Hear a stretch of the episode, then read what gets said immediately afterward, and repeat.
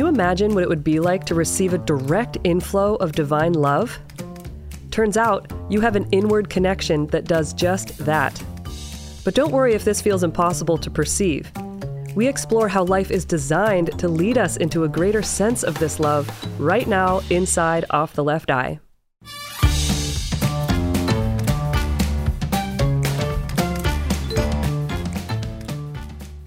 Knock knock, Chelsea Odhner here, and I've got Curtis Childs with me. Is the doctor in? Hey, doctor, we just want to take a moment of your time. Hey, the doctor is in. Come on in. Have a seat. Yes. Lovely to see you both. Thank you. Ah, love getting to come here week after week and get to hear what you've come across in your editing work. Yeah, just grabbing a couple crumbs from your table is the highlight of our week. I know, really fills the belly. It's very fun for me, and we're we're still finding gems in the um, in the mining of Secrets of Heaven Volume Four, Woo. uh, which is not too long before it comes out. It, it's it's on its way, so I'm very excited to present this to people. Yes, this year. the three quotes that I picked for today don't have that much in common with each other. They're all just things, frankly, when I encounter passages like this, I just write the word mind and then period and then blown and then period. Good. Some mind blowers. these are these are the mind blowers, okay? It's the new what what did Swedenborg write in his margins? NB. Oh yeah, note bene, NB, NB. NB, NB, NB. That's That's that's Swedenborg saying mind blown, mind blown, mind blown. that's right. that's the equivalent for sure. The 18th century Latin equivalent. So the first uh, passage, if you picture kind of a grid with two columns and two rows, and the top of the column on the left says mercy, and the one on the right says truth, and then you picture the top row says heavenly, and the bottom row says spiritual, we're going to hear how heavenly people view mercy, how they would define mercy, and how they would define truth, and how spiritual people might define those two terms differently than the heavenly, even, even though they're both sort of angelic perspectives. So here, here we go. More about this truth that means charity. The very earliest people who were heavenly, so they were talking about the top row there, understood the mercy and truth worked by the Lord in them to be simply an acceptance of the love for the Lord and the resulting charity toward others that flow into a person. Hmm. So, if I could hit pause there for a second, under the mercy box for the heavenly, he seems to say it's acceptance of love for the Lord that's flowing in. Yeah. Right. Strange definition. And under the truth box, it's charity toward others. Mm-hmm. Like how to treat other people. I thought charity towards others was love, but for the heavenly people, that's truth. It's strange. I know. Yeah. And if you know Swedenborg's sort of, you know, binary system or something, that you usually don't cross that line uh, from from love to truth. They're they're connected with each other, have a relationship, but they aren't usually equivalent to each other. Yeah, and he kind of already got himself into that tangle because the very first thing you said was the truth that is charity or something. So Hey, good catch! you caught that. thank you. Thank you. Now we're going to hear about the spiritual, so that lower row. The ancients who were spiritual understood the mercy and truth worked by the Lord in them to be charity and faith. Oh. The reason for the discrepancy is that heavenly people never thought about matters of faith or truth, but about matters of love or goodness. This can be seen from previous remarks about heavenly people. And charity for their neighbor introduced heavenly people into love for the Lord when they were being reformed and reborn. What? Okay. You said that And about the then s- heavenly people? Yes. Okay. And then Swedenborg kind of weighs in, and guess which side he comes out on? He says, It is plain then that the mercy done by the Lord actually means a perception of an inflowing love for Him, and that truth actually means a perception of an inflowing charity for our neighbor that results from it. Oh my gosh. Excuse me while I pick my jaw up off the floor. You see why I wrote mind blown. Yeah. Did you ever say what number this was? I know we always put it in the episode notes usually, but this is number 3122. okay. Wow. Yeah. So their mercy is so high up the chain that their truth is what most people's love is. right. Yeah. I love that just in both cases, it's talking about the mercy and truth that the Lord works in us. Or so, like there was something about in each case, Yes. there was this like something going on inside of us that that I, I just think that's interesting. So often we think about mercy or truth being these things that we interact with or act on outside of ourselves. But this really sets it of like it's coming in into us and then it flows out of us from there.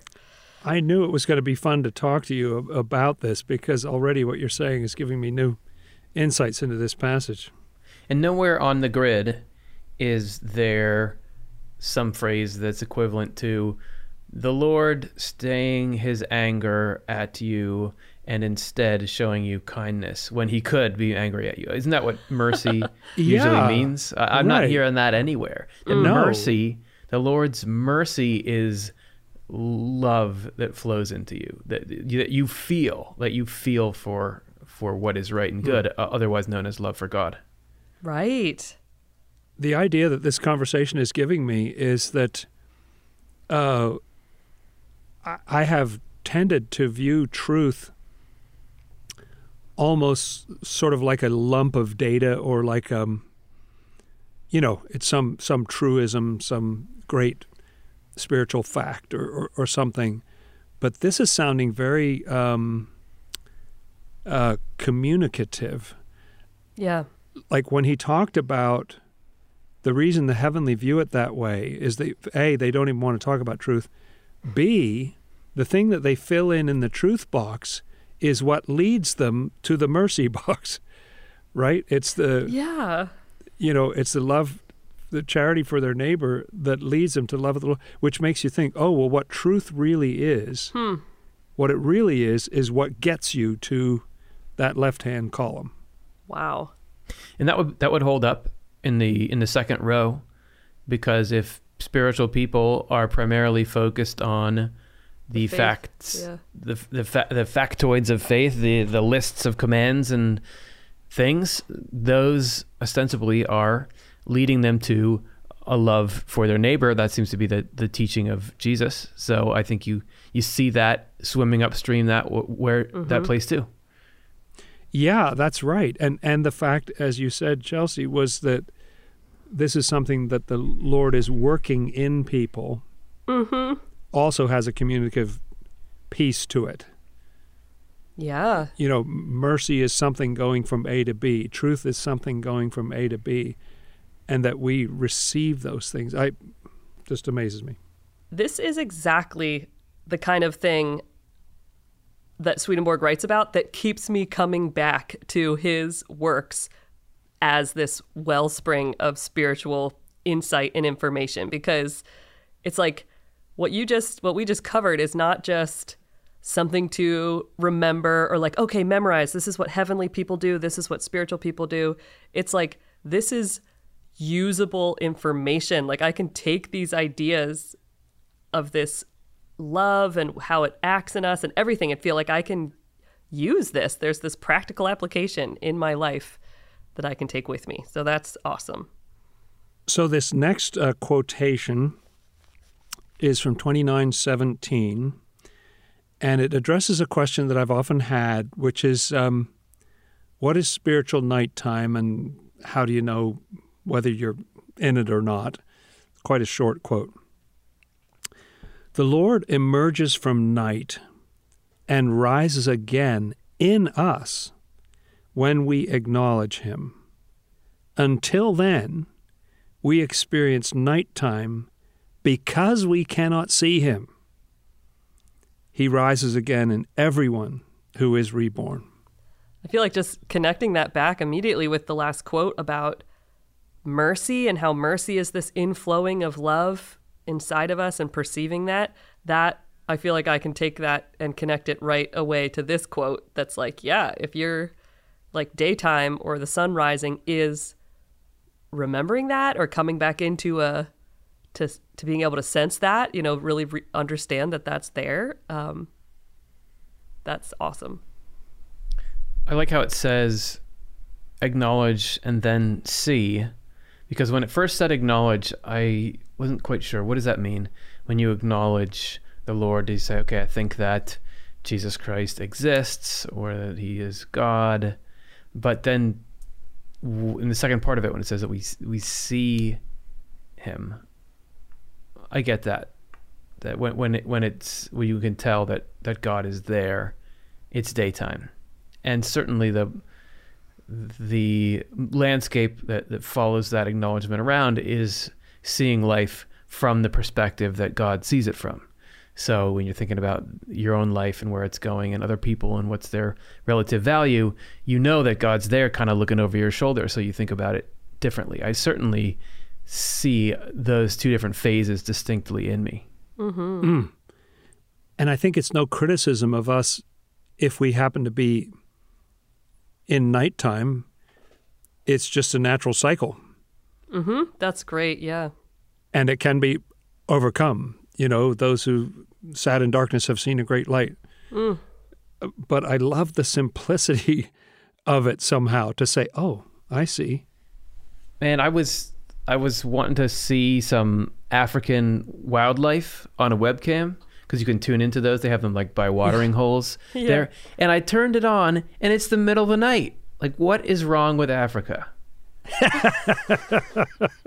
yeah, it's the middle of the night because when it's the middle of the day for me, that's when Africa has its night. Of course, everybody's got to have night.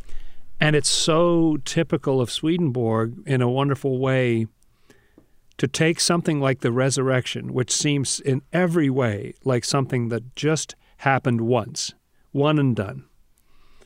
And mm-hmm. to say, well, no, there's a version of that that happens in every single person, different times in different ways. And so there's such a thing as the Lord rising in us. I felt a little pang in my heart for all of those people that are waiting for the literal return of Jesus and people who have made these predictions about when it's going to happen and they center a lot of their energy around this idea that Jesus is coming. And when I heard that passage, I was thinking, "Hey, there he is. You you can get him right there. He's he can be right inside you. Right. You you can have it. The thing that you're longing for and have been longing for your whole life, maybe it's right there. It's right there. I don't know. It just hit me. Yeah. Hmm. I love that. That's great. And this third quote from 2768, uh, these are all from Secrets of Heaven, Volume 4. Uh, really gets to what's been called the problem of evil. You know, the age old mm-hmm. dilemma of why do bad things happen? Why do bad things happen to good people or to any kind of people if there's a loving God? Is he either you know too weak to do something about it or he doesn't care or or what you know how would you explain this so i love this passage it's about that um, part of Genesis where God tests Abraham by almost having him sacrifice his own son? Oh, exciting. Nice. I'm, i so sound says, excited because because I'm working on an article uh, for our magazine that is coming out in the fall that is about this um, topic. So oh, fun. Mm-hmm. So not just, just general sacrifice enthusiasm. yeah, yeah. It's not just I'm not just a sacrifice enthusiast. My favorite subject. to say that God tested Abraham is to speak in harmony with the literal text, which ascribes our times of trial and other hardships to God. To speak in harmony with the inner meaning, though, is to say that God never tests anyone at such times In other words, when we're going through experiences like that, mm-hmm. He is constantly delivering us from our struggles hmm. so far as He can, which is to say, so far as freeing us does no harm. At the same oh. time, he's constantly focusing on the goodness to which he can lead us when we're being tested. Otherwise, he would never consent to it. Although it is fair to say he allows us to be tested, his permission does not work the way we think it does, that when he allows something, he approves of it. Humans find it impossible to grasp that any of us could permit what we do not will but it is the evil in us that causes this. it is also the evil in us that brings on our crises, for which God is not in the least bit responsible. That's great. Hmm. It paints this important picture, I feel like, of what's the emotional orientation of God. That we know anytime we're suffering, what's God feeling is, I want to get you out of there. I'm going to get you out of there. Whereas when you think that God is testing you, you might think that sometimes God is feeling, well, you've got to go. I, I am going to punish you for a little while, and then I'm going to. Oh, Always God is saying, I'm going to get you out of there. I'm going to get you out of there. And the only time that God won't get us out of there is when it would cause harm to get us out of there, because it's not really getting you out of there if it if it hurts you. If you were trapped in a thicket or something and you said get me out i need to get out and they said okay i can pull you out but it's going to pull all your arms and legs off you oh, wouldn't be like okay do it get me out you would say wait till you untangle me enough that you can get me out. So that it's the same emotional it's the same emotion. It's still god saying i'm going to get you out as quickly as we can. Um, so i think that's that's important. Yeah it's so interesting to think of it as that like harm reduction scenario of like it's he wouldn't want it to, you said something about freeing us like if it he won't free us if it's going to cause harm and i find that so fascinating and so useful. I don't know i just find that like humility helps a lot when we're going through struggles is just thinking knowing like we don't see the bigger picture. Like we're not we have a very myopic narrow view when we're when we're suffering and like to just not trust the way that things seem when we're suffering and going through a spiritual struggle. Because like if you can just at least hold on to that that it's like yes you can it's in the moment it's hard to imagine but a part of me is like yes when i hear you read a, a passage like this of like uh, god is always doing this delivering work and and there's a bigger you know dynamic going on that that I am being saved from this thicket without losing my limbs, you know, and whatever. And that's like, oh, it doesn't feel good, but it, it really is. I feel like there's a part of me that kind of nods its head. it's like, yep, that, that makes sense. It helps so much. I agree with you because when you're in that state, you just feel that your pain is at a 10, you know, that like nothing could be worse. Mm-hmm. And you this has and the only good thing would be for it to stop. Uh, yeah. We really lack imagination that no, there could be something worse than this, which would be not getting the benefit. And some of that is, as you say, that that humility and compassion for other people, because this is the human condition. We we mm. go through these things, and so I, wow. I do think that's so wonderful, and it's so great to have somebody reveal it because for various reasons of the rules of communication and so on, God can't just tap us on the shoulder and say, "Oh, look, believe it or not, you know, it would be worse if if you weren't going through this right now." And I'm mitigating it in a hundred ways that you have no idea about. Yeah. But thankfully, somebody went to the spiritual world and can tell us, oh, hey, guess what? There's there's more to the picture than you're seeing. Well, there's a back exercise that I do that I really hate, and every I do it. It's like sets of a minute on each side, and when I'm in it, uh, I'm thinking I just really don't want to be doing this, but I absolutely overall do what I wouldn't not want to be doing it because it's it's making my posture better. It's making it feel better to sit up and everything. So I think it's like that, where it's not even like if you were not in this particular temptation, you'd be in a worse one. But it's your life overall. If you could see the whole picture, you'd say, "Oh yeah, for sure, I'll grit my teeth for another twenty seconds and do this." That that's that's Yes. absolutely what I want to do. Mm. Yes. Yeah, to sort of appreciate where it's leading you, what what's around the bend that you just can't see. Ah, wow. Amazing. Yeah, definitely this collection of numbers about mind blowing is is correct. I feel like it's been quite a journey. it's nice to have that like, you know, that mercy and this like love within us. Then we went through the nighttime, and now we're go- you know not even touching on the. It looks like you're alone, but really God is delivering hmm. you. This this has felt like quite a journey. So thanks for having us, Jonathan. Thank you. And I see from what you're saying that they're more connected than I thought. Yeah, right.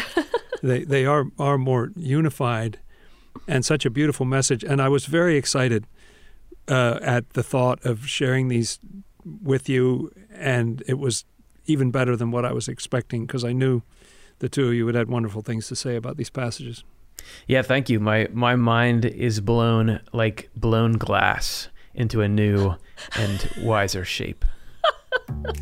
It really is lovely. It's kind of has a shine to it too. oh, is it sticking out? Okay. Yeah, yeah. oh, well, that means you'll let us come back another time, huh? indeed All right, awesome. Well, I look forward to then.